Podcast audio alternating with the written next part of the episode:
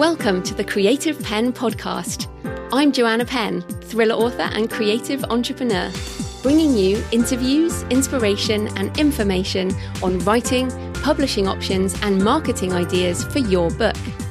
You can find the episode show notes, your free author blueprint, and lots more information at thecreativepenn.com.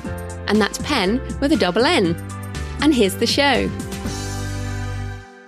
Hello, creatives. I'm Joanna Penn, and this is episode 560 of the podcast. And yes, I got out a bit out of sync with my numbers, but I'm pretty sure this is 560. and it is Saturday, the 3rd of July, 2021, as I record this. In today's show, I'm talking to Gin Stephens about how she wrote her first self published book, Delay Don't Deny, which shared her story of losing weight and, more importantly, gaining a lot of health benefits with intermittent fasting, and how that then led to a traditional publishing deal and a huge community of people who find her books and information transformational including me. Uh, I've been intermittent fasting for almost a year now, and if you want more details of my story, I'll be on Gin's show, Intermittent Fasting Stories, in the next couple of weeks. We also talk about the pros and cons of self publishing, the problems with relying on one platform, and why Gin quit Facebook to start a private membership group, which I know will resonate with many of you. And uh, quitting Facebook seems to be a thing at the moment. so that is coming up in the interview section. In publishing news, there's a good interview on the Self Publishing Show, episode 285, with Jane Friedman, who always has interesting things to say about the long term view of publishing. She's been in it for a couple of decades now, I think. And uh, Jane notes that the subscription model is probably the main thing that traditional publishing is thinking about for audiobooks and ebooks, and also the direct to consumer model that might start to happen there. And in fact, is happening there, as I reported a few weeks back when I went on a, a, conference and was like, oh, lots of traditional publishers are moving into direct sales for audio, so maybe they'll start to do that for other things. And this is important eh, to retain revenue share, even as customers change their preferences. And this is something I've talked about too the importance of selling direct as subscription models send digital basically to zero if you can get unlimited amounts of content for one price, which is what I do on Netflix, for example, then that's what people get used to. And we have to look at the shifting business models as things change. And uh, yeah, I'll come back to this in a minute, but I am planning on doing an in between episode rounding up a lot of these things in the next few weeks. So, um, then also kind of publishing, kind of personal, my 2021 book sales revenue breakdown report. So I break down money, not total books sold, because that's a really difficult number. so I concentrate on the money. Uh, that is now out on my blog, links in the show notes. Now, I didn't do one of these last year in 2020 because, well, pandemic. last, uh, so my tax year runs May to April um, in the year. So after everything, and then you have to kind of wait until the results come in for the April. Uh, so that's sort of May, June. That's why it's coming out now. So this time last year, we were all in the depths of fear of the pandemic. And I, the last thing I wanted to do was kind of even consider what was going on with my book sales. And I really only do one of these once, like once a year or once every two years. I monitor my cash flow almost every single day, but I don't look at this type of information. Uh, I've basically broken it down by platform, format, country, fiction, non-fiction, uh, brand, all of that type of thing. So you and what I've done is I've put the screenshot from 2019 of the pie chart or whatever, and then the screenshot from 2021, so you can see the difference. So just as uh, some of the highlights, I am still a six-figure author, which is good from book sales alone and uh, it was actually a better year than usual, as has been reported in many places. The pandemic has driven more readers online, and many indie authors benefited from having an established digital online business model. And uh, I'm particularly happy about growth in several of the wide platforms Findaway was 5% of my total revenue, and direct sales through PayHip was 6% of my total revenue. Ingram Spark also 6%, which are all growth because uh, they were all, I think, less than 1% a couple of years ago. So I'm really happy about that.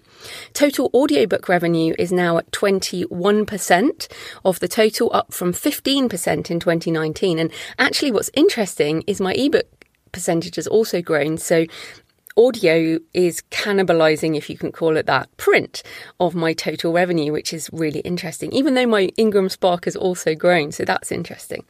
My revenue by author name is remarkably similar, which again, I find fascinating because I feel sometimes that I make a lot more money from nonfiction, but it's not actually true.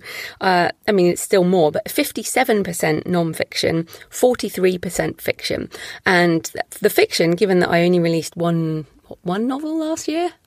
I did put out a box set too, the Matt Walker box set, but essentially most of that's backlist. But as, as many times we've talked about, uh, the 2020 traditional publishing report was 67% backlist sales, and I'd say that's probably the same for most indie authors as well.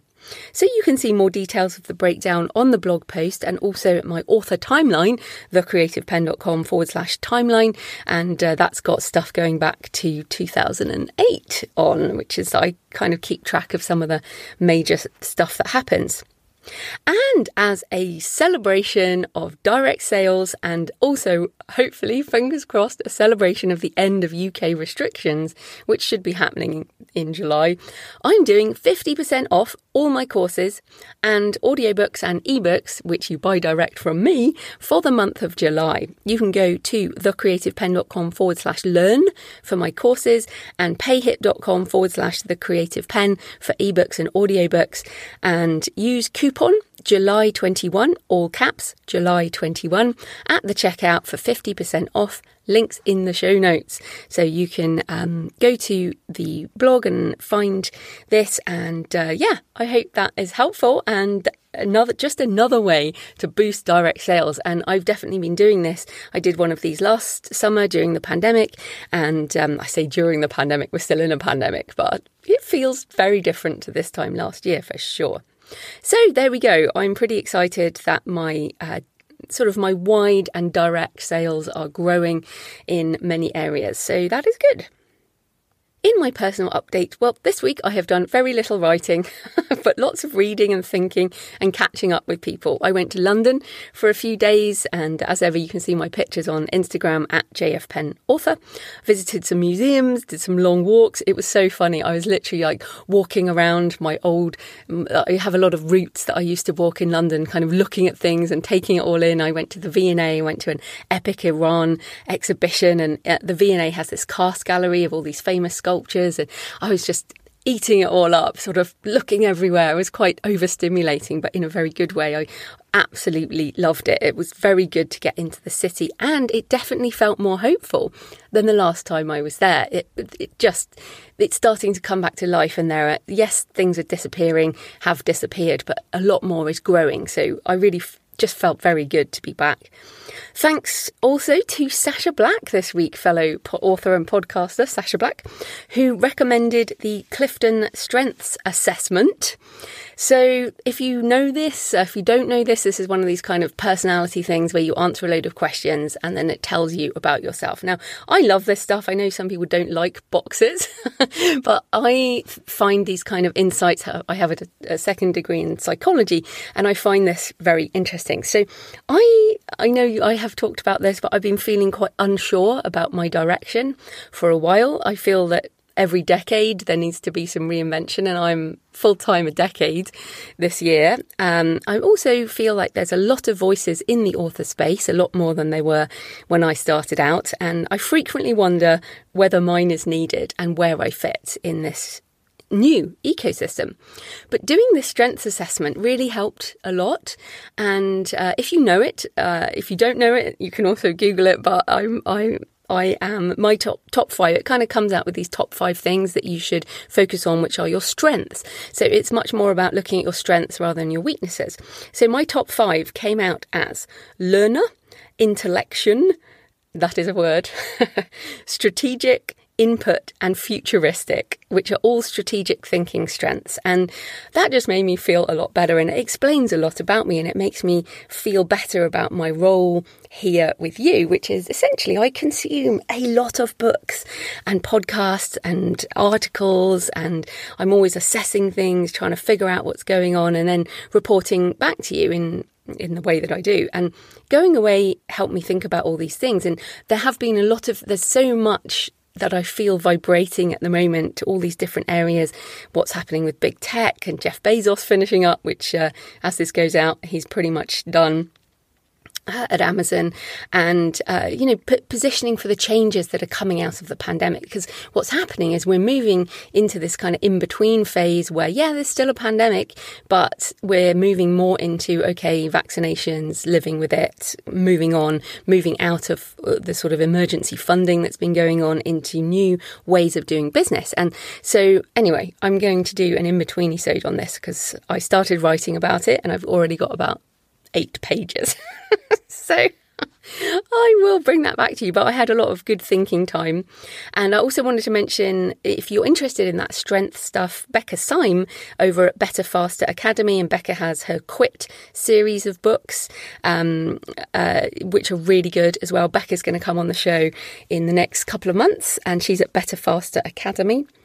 And talking of books, since we're on the topic, I want to recommend an excellent book, Undisruptable A Mindset of Permanent Reinvention by Aidan McCullen.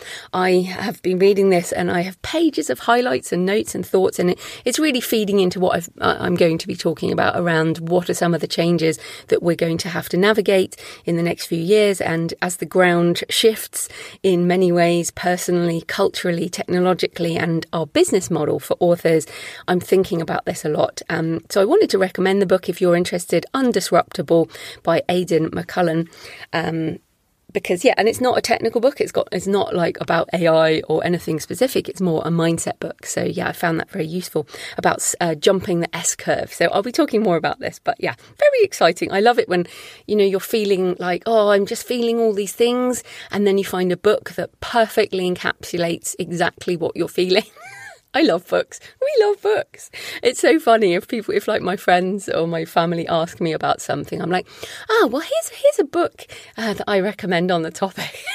I really am that person who always has a book that is appropriate for that topic. I could be like a one of those book doc, doctor people who recommend a book for a specific ailment, mental ailment. Ah, anyway, getting off topic. So thanks for all your emails and tweets and comments. Rayanne sent a picture. She said, listening while doing some yard work, went to the market earlier, picked out a variety of lilies. Lovely yellow and purple calla lilies. Beautiful. And uh, yes, always lovely to see your pictures. You can always tweet me at the creative Pen, uh, email me, Joanna at the creative Pen. Send me your pictures of where you are listening in the world. Linda says, uh, I value all your podcasts, but this one in particular will enrich my writing so much. You and Scott, uh, uh, that was Scott Dikkers on humour, helped me identify what's been missing. That one so essential, elusive element, humour. And um, Linda also said, P.S. You are funny, Joanna, in a wry, gentle way. Thank you so much. I appreciate that. I've quite a few of you have emailed me to say that, so that's good. oh, it's funny, isn't it? Because, of course, I mentioned that my brother is the funny one, and we all have that family niche that we fulfill. And mine was always the ser- serious, uh, very serious learning person, hard, hard working, hard studying, not the funny one. uh, lots of comments, emails uh, on Sudowrite probably 90% of the comments and emails are enthusiastic. Uh, for example, Jeff says, Wow, this sounds and looks brilliant. Thanks for doing this interview. I'm always into the futurist shows. This one has something I can put to use right away. Um, new and better ways to describe things, people, emotions is always something I need, so I don't sound the same all the time. And uh, Elizabeth said, I signed up today. I love these types of prompts. Oh, also, I love this from Elizabeth because she says, Yes, so I signed up today. I love these types of prompts. I know myself quite well. No matter what the suggestion, I always end up putting it in my own terms, whether I want to or not. But that might be a function of age. The closer I get to 80, the more I express myself. So thank you, Elizabeth, for emailing me because so many people say, Oh, all this like tech stuff, futurist stuff, AI stuff, it's only for young people. but it's all in your head because Elizabeth is getting close to 80 and she has jumped on the Sudowrite beta. So there you go. Uh, love, love that. And uh, yeah, I mean, I'm not even a, an affiliate of Sudowrite. You don't have to use it. Also, a few people said, oh, it doesn't seem very good for non-fiction. Well, that's because it's for fiction. There are plenty of tools for non-fiction. If you go to thecreativepenn.com forward slash AI writing, uh, you will find my list of tools. There's tons and tons and tons now. But Sudowrite is the one I've, uh, the only one I've found for fiction that I think is pretty cool. Oh, and in fact, Stella Hurst said, uh, I was lucky, got into the beta, blown away, and spending way too much time playing. Yes, I think playing is the it's the fun part. I I really enjoy playing with it. Right, so today's show is sponsored by Draft2Digital, and I'll play a word from the lovely Kevin Tumlinson in a minute.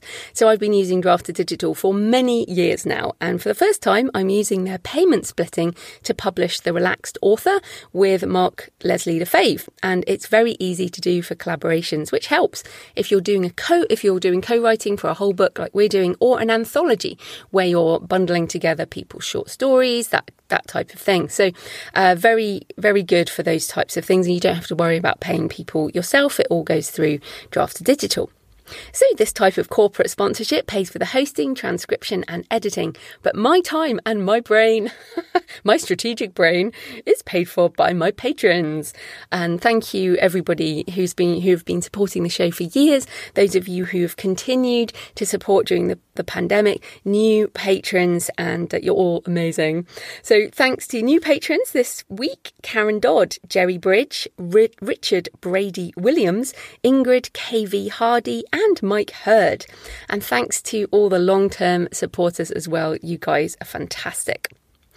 And you can support the show for just a few dollars or euros or GBP or Canadian dollars a month, less than a coffee a month. Although I'm also, I've had a few of you say you don't want to do sort of every month, so you'd rather do a sort of one off. And uh, so I'm, I'm setting up Buy Me a Coffee uh, as well. I'm going to put that on the blog because, you know, some people do just say, look, that one episode gave me something and I'd just like to tip you or buy you a coffee. So I'm, I am setting that up at the moment. Right. So you can support the show at patreon.com, P A T R E O N.com forward slash the creative pen. Right. Here's a word from Draft2Digital and then we'll get into the interview. Hey, this is Kevin Tumlinson with Draft2Digital. So, if you've ever co authored a book or tried to build a box set, you know the biggest pain is how to split up the royalties. That's why we at Draft2Digital have built D2D payment splitting. We've made it easy for you to share payments with other collaborators on your projects in whatever percentages you prefer. Right from the setup of your book, you can invite participants, agree on who gets paid what, and go. D2D takes care of all those pesky details like tax interviews and making sure everyone gets paid on time. And of course, you continue to own the rights to your work. So, get started on your collaborative project now at draft2digital.com. We've made it easy for you. See you there. Gin Stephens is the New York Times bestselling author of Fast Feast Repeat, Delay Don't Deny, and Feast Without Fear. She's also a podcaster with three shows, including Intermittent Fasting Stories, which is one of my favorites. So, welcome to the show, Gin. Oh, well, thank you for having me. And I'm so glad that's one of your favorites. I love oh, doing it. it. It is. I love to hear all the stories about everyone's different pathway. But today we're talking about you. Yay. So, yay. it's it's odd to be on this side of the microphone, right? oh yeah absolutely but i wanted to start with why did you decide to write a book in the first place and how did you actually get through to the end because so many people say oh i'm going to write a book and never actually uh, you know finish it so how did you do that and why did you decide to do it you know that's a very interesting question I actually have had ideas for books as far back as I can remember. You know, I wrote as a child. I think every writer probably has stories like that. But, you know, getting published is so tricky, especially now. It's even harder than ever because just because you have something good to say doesn't mean that a publishing house is going to take a chance on you. Because unless you have a big audience, a big following, they're like, sorry, I'm not interested. So, really all that has changed with the advent of self-publishing and the ability for anyone just to, to get their message out there but I, I didn't really know what would happen with self-publishing. I had a um, couple of Facebook groups that were were really small, although they didn't feel small to me back at the time. It was 2016. And I was supporting people, you know, who were doing intermittent fasting. We had probably I don't know, right around three. Actually, at that time, before I wrote the book, I only had one Facebook group, and we were probably right around 3,000 members when I started writing Delay Don't Deny, my first book and the one that, that I self published first.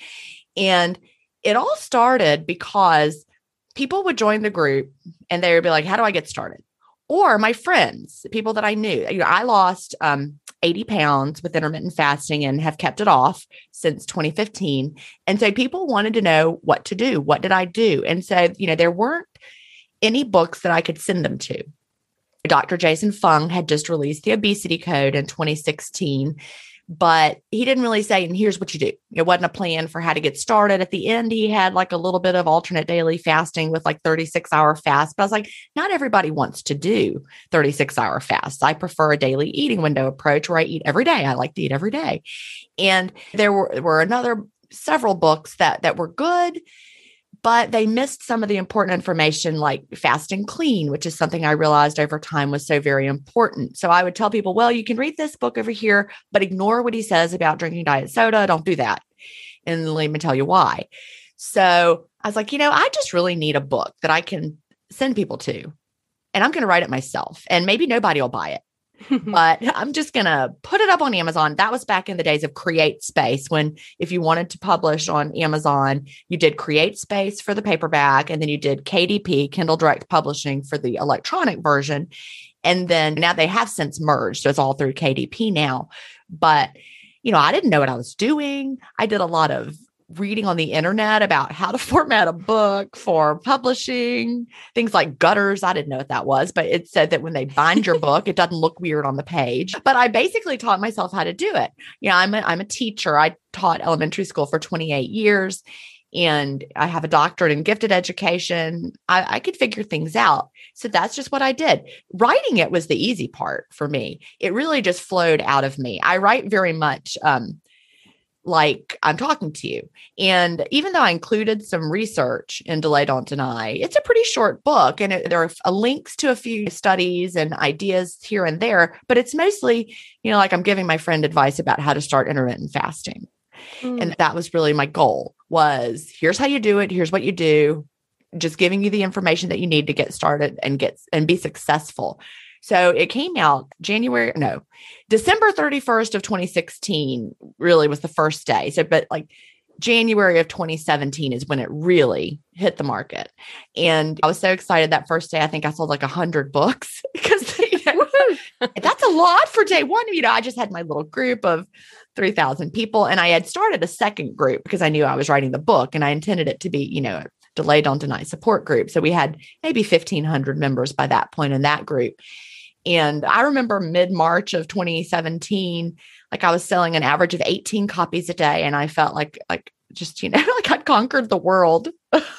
oh yeah. No that is it's just a fantastic start. I want to come back on the writing process because you said there that writing was the easy part and i can hear my audience like oh sorry going, audience. oh, oh, my goodness. Now i i think that's because so a couple of things. So one you said you're you writing as you're speaking which i've read all your books. I know that's true and that's fantastic. But it, i think one of the mistakes of many self-help books and health books is that there's not enough personal story. Right. And I was attracted to your book because let's face it, we're middle aged women. Right. And I'm like, well, here's Dr. Jason Fung, some doctor guy, or Tim Ferriss talking about hardcore fasting. And here's Gin, who's this intelligent, educated, middle aged woman. And I'm like, oh, yeah, she's the story I feel like I uh, sort of get. And that, but that's so difficult. So, how, how were you able to share things? Let's face face it, weight and your body image, these are very personal things. And for right. people listening, how did you get over any fear of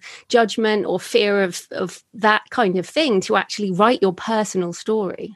Well, I know that um, thanks to Facebook, people had seen me people that i went to high school with and college they had seen my my pictures getting bigger and bigger over the years i weighed 210 pounds at my highest recorded that i saw on the scale could have been higher but i wasn't weighing much at that point they knew i was obese they could see it And so I'm what Malcolm Gladwell refers to in, in one of his books as a maven. I tell people things that I like. I always have. You know, I try to convince people, look what I'm doing. I love it. This is fabulous. Even before I had books, I, you know, that's why I started my first group. I'm like, I want a place where I can help my friends be successful with intermittent fasting. So I already had put it out there. Is, uh, you know, there was nobody that didn't know that I had gained a lot of weight and then lost the weight. And I really was just like, I have these groups. I'm just being real and and authentic and telling the story of my struggles. So if I can tell the people that really know me, I can certainly tell strangers. Mm. Well, it's interesting because I think a lot of people don't do that. They write a self help book or they write a health book and they don't put personal information in because they want to be like an expert uh, in inverted commas. So I also wanted to ask you about this because, as you said, you're a teacher for 28 years, you have a PhD, but you're not a medical doctor. And yet you've written books with medical research in them. So it, talk about your research process and how you learn about all these different things. Well, I'm a teacher, and that's what teachers do. I can teach math without being a mathematician. I can teach history without being a historian. So I'm not afraid to find content and redeliver it to people. That's literally what I was trained to do. In fact, one of my friends, my when I wrote Fast Feast Repeat, it had a lot more science in it because I wanted it to be everything that Delay Don't Deny wasn't. And I, I still love Delay Don't Deny, but it didn't have a deep dive. And so I wanted Fast Feast Repeat to have more scientific support. So as I was writing it, I know how to read the literature. You know, when you get a doctorate, you have to be able to read what's in the journals. I mean, my doctorate's gifted education, but still people write in wordy ways and you have to figure it all out in these these journals, all these professional journals. And so I have to read, make sense of it, and redeliver it. So one of my friends was reading, you know, as I would finish a chapter, I'd be like, tell me what you think about this. Cause I didn't want it to be over people's heads. I wanted to strike that balance between a chat with Gin and giving you the science background that you want. And she said, I think every book should be written by a teacher. and I'm like, you know, that's really interesting to hear. I never really thought about that. But I, I really think that writing as a teacher is is just a different perspective because again it's just like teaching a lesson or delivering the content if i want to teach a class of third graders about rocks and minerals i mm-hmm. have to learn about rocks and minerals and then redeliver it in a way that they understand it. So that's really what I'm doing just in the, the health and wellness world. You know, I'm writing a new book right now. Um, my deadline is May 7th, so it's coming up fast.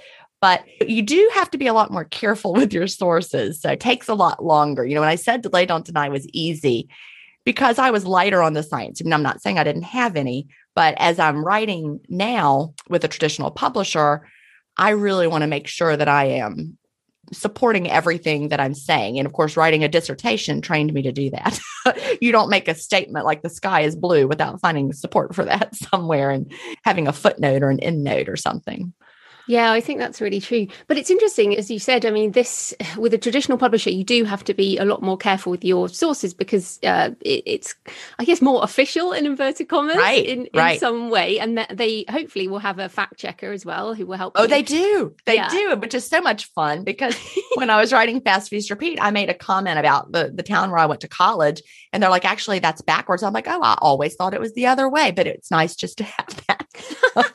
and just uh, so people know, you can actually hire people to do that for you if you want to um, self-publish books. Obviously, you can you can hire uh, professional freelancers to, to check that. But just coming back on the science and, and talking about fasting in particular, because of course I found your book and I've been intermittent fasting since July last year, 2020, and so I've learned a lot from you. But I feel like a lot of people get it wrong. So before we carry on with your publishing process, maybe you could just give us the highlights of what your intermittent fasting lifestyle is and how it's uh, about health as well as as your weight management.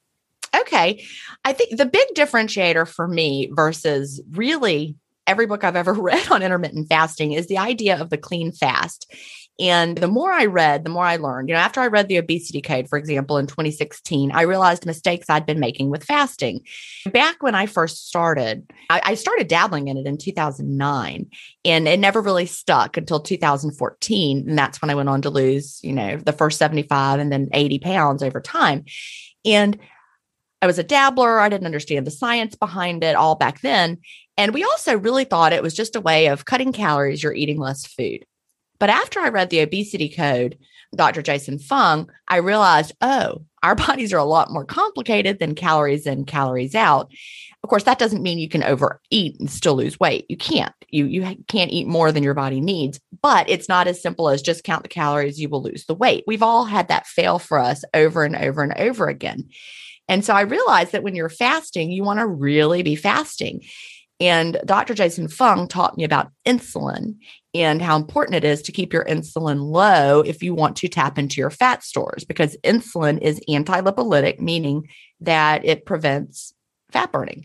So, for all of us who have tried those low calorie diets where you eat frequently throughout the day, little tiny small meals, all those food signals coming into your body keeps your body releasing insulin all day long and your insulin stays up up up and you never really tap into your fat stores for fuel and that's why you're hangry and you feel awful.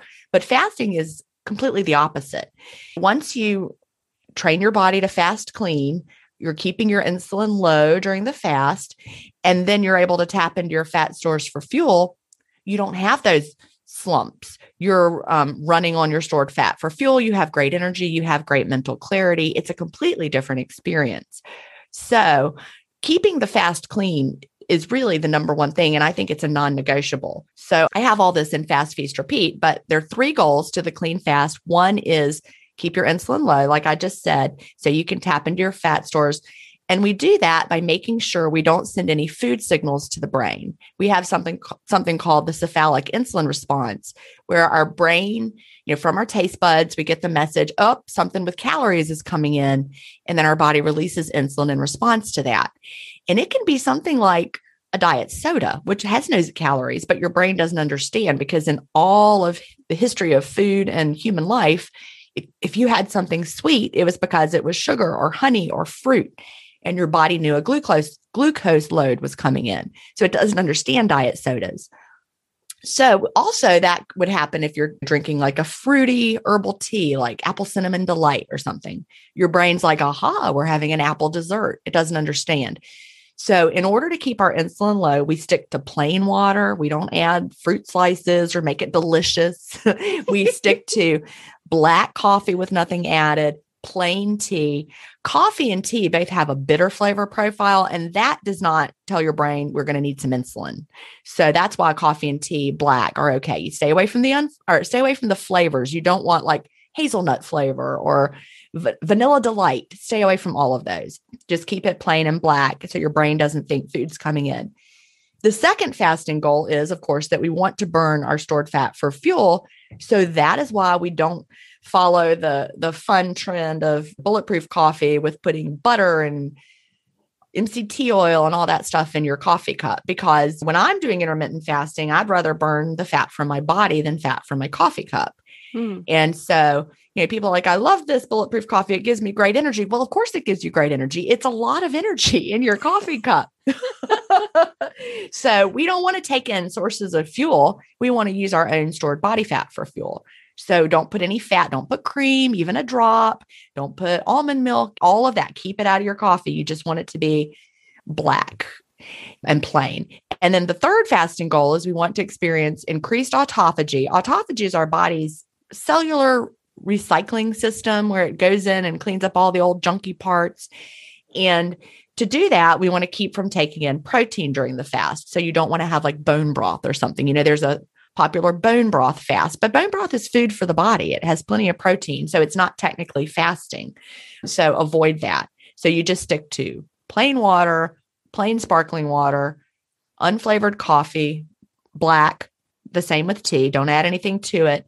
And and that's what you do during the fast. And really almost every other book you you will read. In fact, I I don't know of any that really insist that you stick to the clean fast other than me. But with all of my um, years of experience with real people, at one time we had a combined membership of almost 500,000 members in my Facebook groups.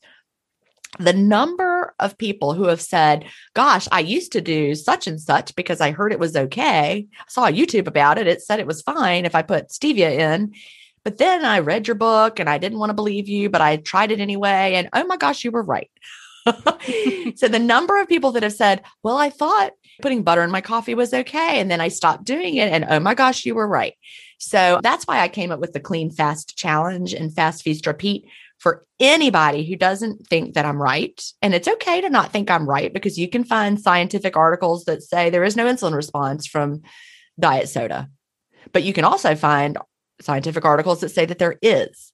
Mm. So if we're trying to keep our insulin low, you want to err on the side of caution. So I challenge everyone to try it my way. Give it a month, six weeks, and you will not go back.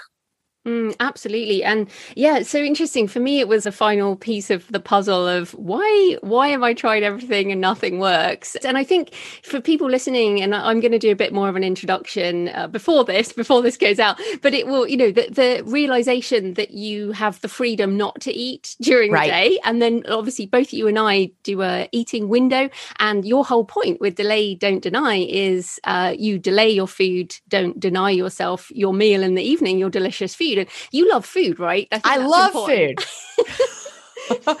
and no, some people are like, I couldn't do intermittent fasting. I love to eat so much. I'm like, that's why I do it. exactly.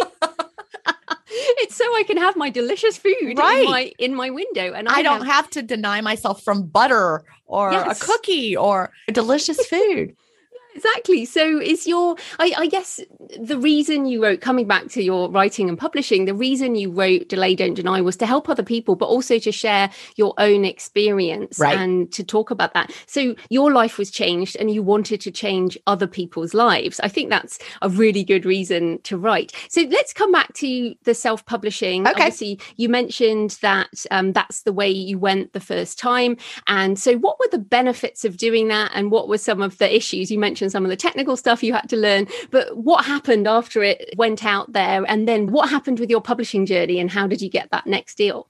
All right. Well, you know, the beauty of, of self publishing is that I could write something now and have it for sale on Amazon this afternoon. Of course, that's also the downfall yeah. publishing because someone could write something now and have it on Amazon in the afternoon and it could be garbage. All the the books that people write that are like, you know, where they try to steal the title of another book. Like right now, there's one I have to get taken down because it's they use my title in theirs and I have trademark, but all the things I've learned along the way. But it's just, it frees you up to get it out quickly. The traditional publishing process is very long mm. and it has to go through so many hands. And honestly, things going through a lot of hands can get it can actually create problems. Like with um, with fast feast repeat which i i published through st martin's press they're delightful. I love my editor. I love everybody there.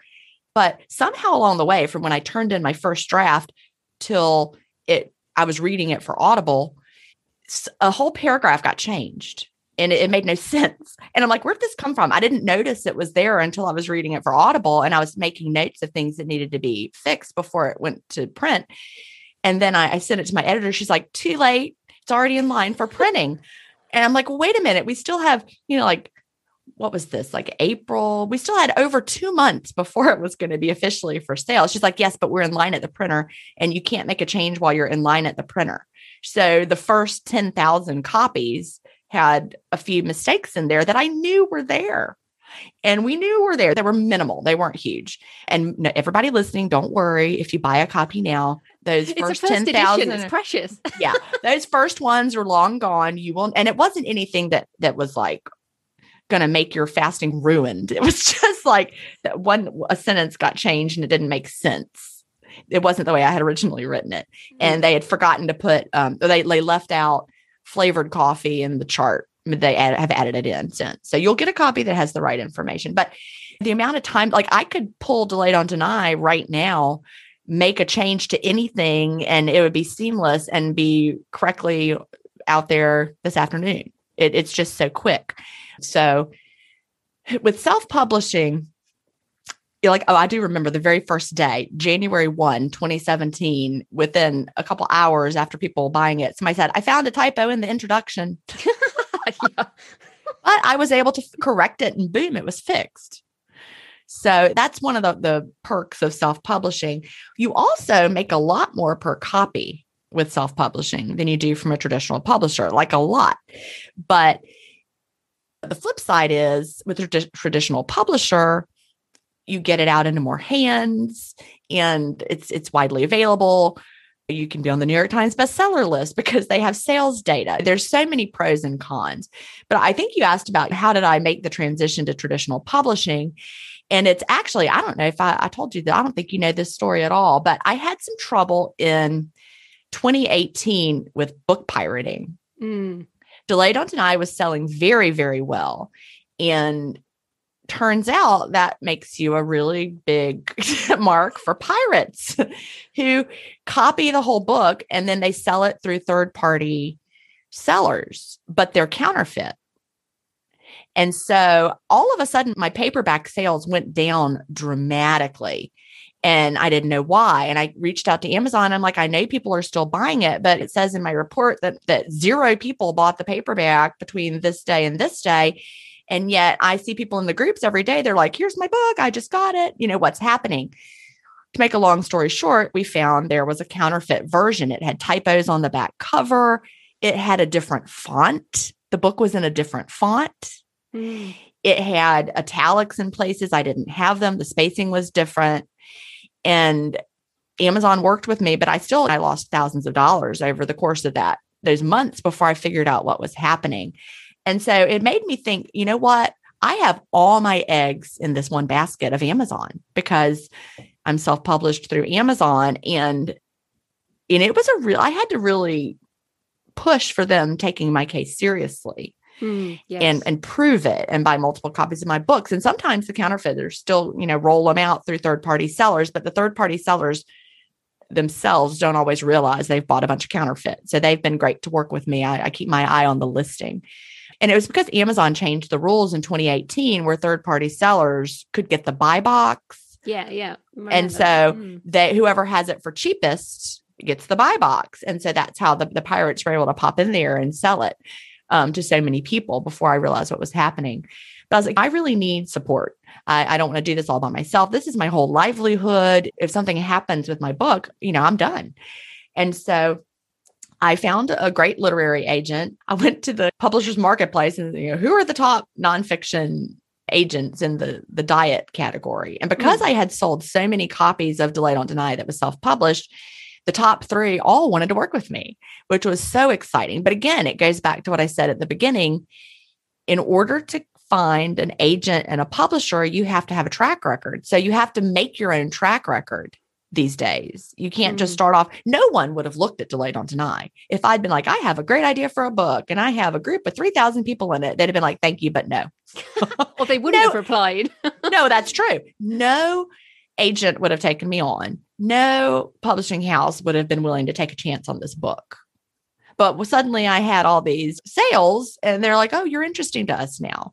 So you have to build your own platform and then people want to take a chance on you. So I found a literary agent. And then the first idea was to shop delayed Don't Deny around and try to get it taken over by a traditional publishing house. But because of how much I was selling, nobody had an offer that was high enough for me to say yes mm. to. So I was like, yeah, I'm just going to keep it. I think really the best thing to do is to write a new book. And that's where Fast Feast Repeat was born. And, you know, I'm glad that I did it that way because Delay Don't Deny continues to sell even after Fast Feast Repeat came out. Yesterday, Fast Feast Repeat was number two in the weight loss category on Amazon, which is still very exciting because it came out last June. It's still doing very, very well. But Delay Don't Deny was number 25 in the weight loss category on Amazon. So it's still selling well. So I have my my, you know, income stream from Delay Don't Deny that never went away. And then I have Fast Feast Repeat as well. And I was able to, to find a great publishing house, St. Martin's. And when we were negotiating for the advance, I was like, I don't even care if you give me an advance. I'm going to sell so many of these books that you're going to be sending me royalty checks. And they're like, well, okay. Yeah, and that actually is what happened. Yeah, well, so. I think that is more common with nonfiction anyway. Is that you don't necessarily get a, a, big advance, but you get really better royalties. And just just to come back on the piracy, we should say that obviously traditionally published books get pirated all oh, the time. absolutely. But, but you've got but, a legal department protecting exactly. you, not just you going. This book is counterfeit. Yeah, Amazon exactly. doesn't want to talk to me. They're mm. like, no, it's not. That for for months they told me nothing was wrong. Yeah. They're like, sorry, nothing's wrong it's not a problem. No one's buying paperbacks anymore. I swear to God, someone said that to me. People just aren't buying as many paperbacks. And the part that made me so angry is Amazon knew exactly how many they were selling. If they had just talked to the departments had talked to each other, they know how many they sold and they know how many they paid me royalties for. And those numbers did not match. And they mm. could have very easily cross checked, especially with their own in house people. Yeah, definitely. And I know a lot of authors, ha- there, there are always pros and cons of every approach. right. And we, we have to deal with the, the cards we choose, but you've definitely got the best of both worlds because, as yes. you say, you still have control of one. You can do sales easily and all of that and giveaways. And, and also, you get more sales with cross promotion. So, and I don't do any sales or giveaways. yeah, fair enough.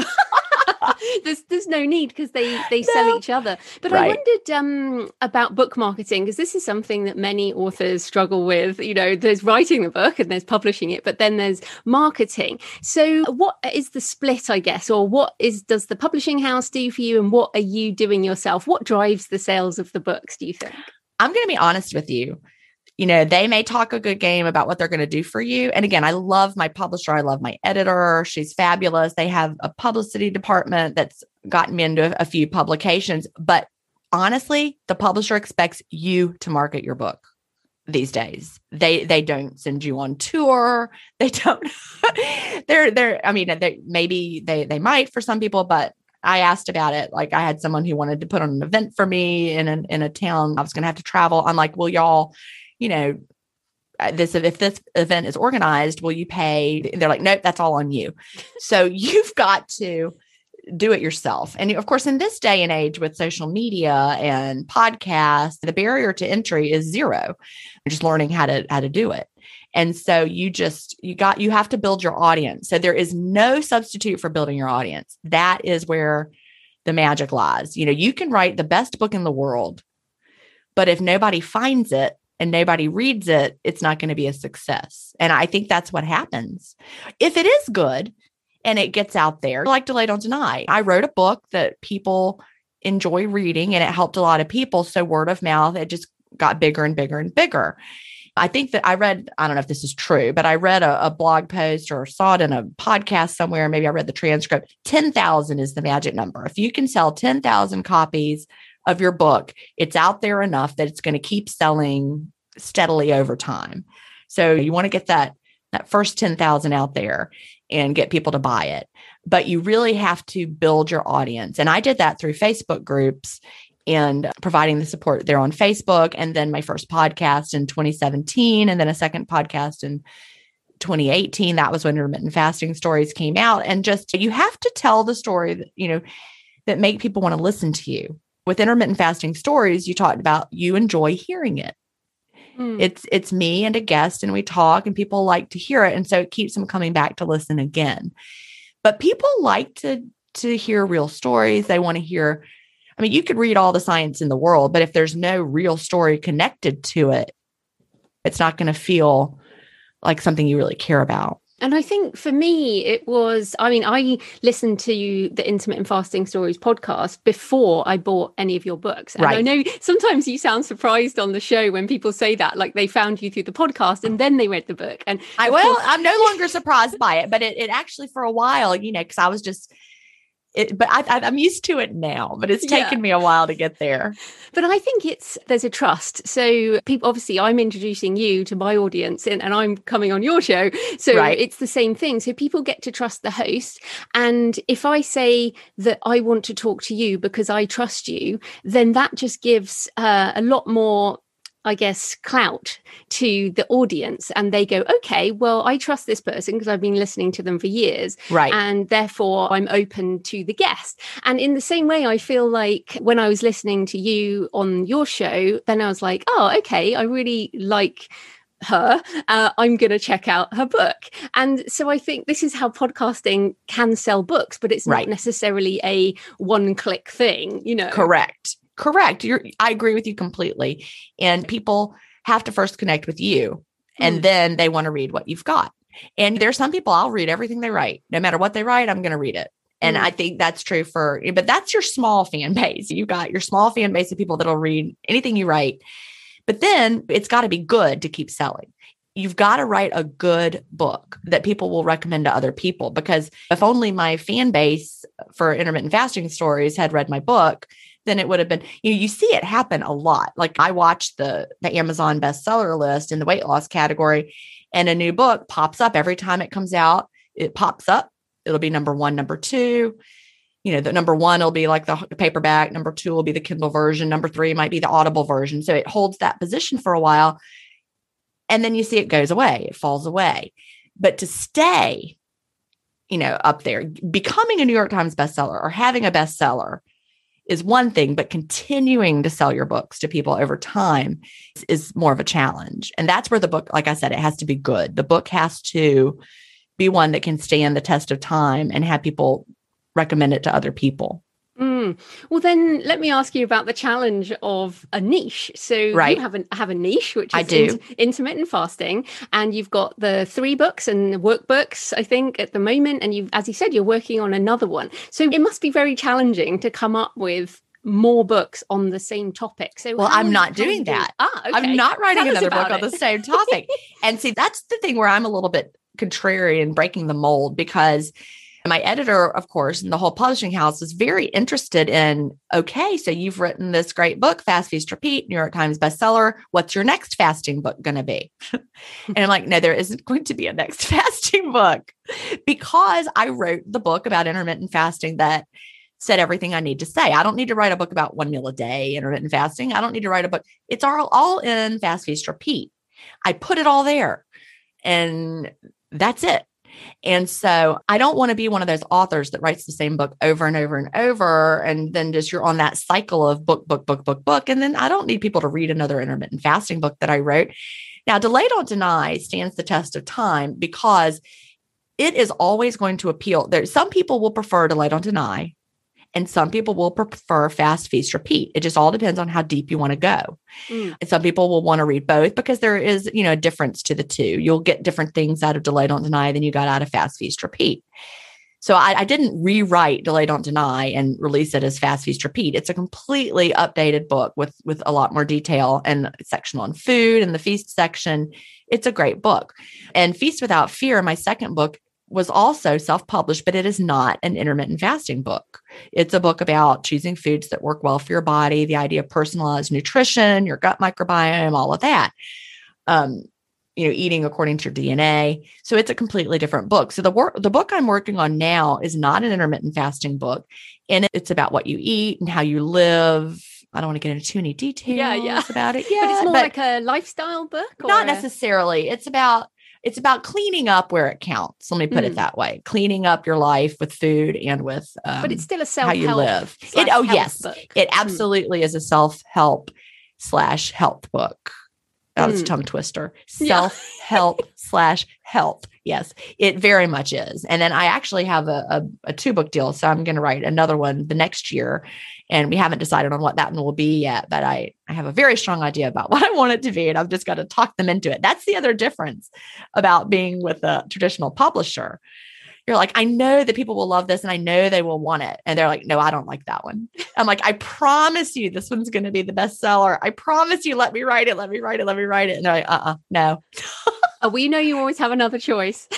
well, well, you know, I want, I, I really want to keep working with them and with my editor, but they do have first right of refusal. But if they refuse, then, you know, I'm not locked to them. I can still do what I want to do. But Hmm. anyway, I do have an idea for my next one that's coming in a year. So I hope I can Oh, well, that's great. I get like them that. to And go along. Yeah, it's kind of tangential. I think that's exactly the right way to do it. And of course, I write books for authors under Joanna Penn, and they all cover smaller areas of, of the author life. So it, that c- it completely makes sense to me. But I did, I did also want to come back on uh, Facebook because, of course, at the Right. beginning you talked about in 2016 you started out with Facebook groups and you built up your audience to over 500,000 people. But in March 2021, you wrote a, a blog post about why you quit Facebook. I And- quit Facebook. I Oh, know. This is huge. So tell It us about huge. that. Decision. Well, it's it really um here's here's what's funny. Back in the fall of 2020, my agent said, "You know, you again like all my eggs in the Amazon basket." She said, "You've got all your eggs in the Facebook basket. If something were to ever happen on Facebook, you would lose your whole audience. You need to start collecting their email addresses. I'm like, oh no, nothing's ever going to happen. This is how it works for me. This is my group. This is what I do. I don't need to worry. Well, then in the fall, I read an article about how Facebook was, quote, cracking down on health groups mm, yeah. and no longer recommending them. And because a lot of people would find my groups because it would show up in the groups you might like category. And that, you know, struck fear in my heart. I'm like, wait, Facebook could literally decide we don't support intermittent fasting. We think it's wacky, no more intermittent fasting. And then we'd all go dark. And so I started really thinking about that. And they actually did that with in the essential oil community. A lot of people in the essential oil community found their groups just were closed. Mm. You know, and of course, once you start, you, you make this decision, stories come out of the woodwork. A friend of mine shared a story of another friend who had a cooking group. It was just a cooking group with 10,000 members. And she went to bed one night with a cooking group and woke up the next morning. And not only was the cooking group removed but she was blocked from facebook because something that happened overnight while she was sleeping went against something or other oh, and facebook shut it down. And she wasn't even awake didn't even know what happened. But it just lets you know that you're very much guests on facebook's platform and and so then i started thinking about that and i'm like i need to have a platform that's just for me and my audience that i control and i'm not really at the whim of artificial intelligence flagging what you're writing. Like, for example, one of our moderators wrote a very great skilled reply to somebody about becoming fat adapted, which is part of the lingo. You become fat adapted. That means your body can tap into your fat stores. And she said something like, once you're fat adapted, the fast becomes much easier. Well, the artificial intelligence on Facebook flagged that as hate speech and bullying. Oh, okay. Because of the words you're fat. Oh. But in context, when you're yeah. fat adapted, it makes perfect sense. It's totally not hate speech or bullying, but she got flagged and we got dinged because she's a moderator. And Facebook said, if your moderators or admin are using, you know, going against community standards, we can shut your group down. We're getting these notices behind the scenes, and that's scary. So we're trying to figure out how do you say once you're lipid adapted? I mean, you're having to be really careful because you'd get in Facebook jail. She wasn't able to post on Facebook for seven days. Yeah, Facebook jail is a term. She, now. It's a thing. She was in Facebook jail. And so all that fear, like I said, led me to start my own platform, the DDD Social Network at dddsocialnetwork.com. It's a membership site and people can pay to join. But once I started setting that up, it made me take a hard look at what I was doing and how I was spending my day. And I had been thinking about this for years because when I wrote Fast Feast Repeat, it came out in 2020, but I was writing it in 2019. And I purposefully did not say the word Facebook in Fast Feast Repeat one time. In fact, my editor was like, Do you want to add your Facebook groups to your bio? I'm like, No, because. I knew that it was unsustainable. I could not personally manage 500,000 people in Facebook groups. It, it was like, you know, I woke up in the morning and it was the first thing I did. I, I basically it, it was affecting the quality of my life to the point that it was all I had time to do. Mm-hmm. I just spent the weekend away with my sister, and it's the first time we'd been anywhere since I left Facebook. And she's like, This is night and day. You're present, you're here, you're able to sit at the dinner table. And I just cannot express how intrusive Facebook had become in my life. Mm. And so making the shift, I, I would say 99% of the response has been positive. Although this morning I woke up to a message for, you know, the moderators are still running the, the main Delay Don't Deny intermittent fasting support group. We have uh, ask a moderator post every day. Members can't post, but they can ask questions and the moderators will still support them, even though I'm not there. But so we have a chat that we, we talk about group business, and I'm still there providing administrative advice.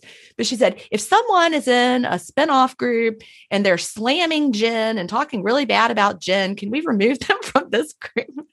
I'm like, you know, so people are still out there. They're mad. They're mad that I closed down um, two of my groups the advanced group that had just over 30,000 members and the one meal a day group that had just about 100,000 members. Um, the regular group, we didn't change how that functions at all, except that I'm not there, like mm. I said. But the advanced group is closed and the, the one meal a day group. But those were the ones where I was spending so much time because the members were posting. And so you had to be there moderating. People really enjoyed being in the groups, but the reason they enjoyed them is because of how heavily moderated their work they were and how much time we spent behind the scenes making sure everyone was kind and not bullying and giving good advice and not saying, oh, I drink bulletproof coffee and it's fine. We didn't want to have conflicting advice. And it took so much time to manage it. And so when I wrote that blog post, my husband said, You're going to regret it. I'm like, Well, if I regret it, I regret it, but I will not regret living my life on my terms. And so when it dropped, I woke up that morning and archived the two groups and waited to see what would happen. And when I write a blog post, I don't get very many comments. That first two, the first two days, 80 people submitted comments for my blog post, and they were overwhelmingly positive. Mm. And it just made me feel so relieved that people understood. They're like, I can't believe you did it as long as you did. I often saw, I was like, she's up at 5 15 in the morning responding. And here she is at 10 o'clock at night responding. When does Gin sleep? And so people get it. They understood that that I couldn't continue to provide free intermittent fasting support for the world forever.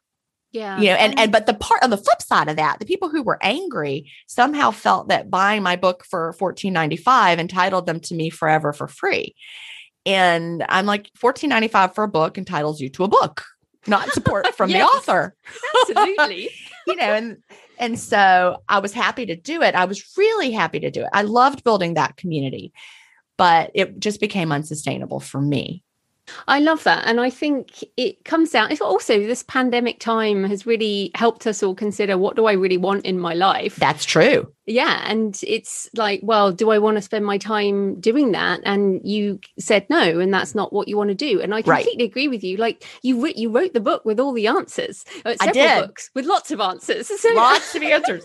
so people can go there. And i think it's very empowering that you've done that. And i think one of the the things you've talked about in this is is how empowering the choice is the choice to right. self-publish the choice to traditionally publish the choice to build the groups and to and to shut them down that's the important thing, which is brilliant. So we're out of time. Where can people find you and your books and your podcasts online? Well, if you go to ginstephens.com, Gin is G I N, Stephens with a PH, I have links to everything there. You can still join the Delay Don't Deny Intermittent Fasting Support Facebook group, and the moderators will answer your questions in the Ask a Moderator thread. But then we want you to join the, the Delay Don't Deny social network if you want to make posts and have a higher level of support. I'm having so much fun there because it's so different. I don't have to approve posts. And because people are paying, I mean, it's not expensive, it's $59 a year to mm. join, which is like $4.99 a month. I mean, it's not expensive. It's like one latte a month to join. But that that tiny barrier of entry of $4.99 a month means that the people who are there really want to be there. Mm. you know, so I am enjoy it's refreshing. We haven't had a single reported post or problem yet. it's amazing. Yet. Well, I'd say yet, because eventually there'll be something. People are people. Yeah. But it's it's an amazing supportive community. And I have a 20, we have all these groups within it that people can join. I have a 28 day fast start group for new intermittent fasters. And I am personally responding to every post there. Someone posts about they're on day nine, and and you know, I'm able to go in. And it's not from 5 15 in the morning till 10 15 at night because it's smaller. I can go in one time in the morning, then I can go about my day, then I can go back in the evening and and still provide support, but not have to micromanage behind the scenes every mm. little thing that's happening. So I'm loving it. And also my podcast, Intermittent Fasting Stories, you can find that anywhere you find podcasts. If you join the Delay Don't Deny social network, however, you can stream all episodes of intermittent fasting stories ad free. Ah, fantastic. No ads at all. You just stream them and you can um ask uh, they come out on Thursday, but I'm putting them up on Monday so people can get them a few days early and no ads. So we are completely ad free on the DDD social network. Brilliant. Well, thanks so much for your time, Gin. That was great. Well, thank you. So I hope you found the interview with Gin interesting, and I highly recommend her books. Uh, Fast Feast Repeat is the one I particularly enjoy, and the one she hinted at is up for pre-order now. It's called Clean Ish, so you can check that out. And also, I recommend the Intermittent Fasting Stories podcast, which is just one of Gin's many shows now, and I will be on there either next week as this goes out or sometime soon on intermittent fasting stories, talking about my own experience of intermittent fasting.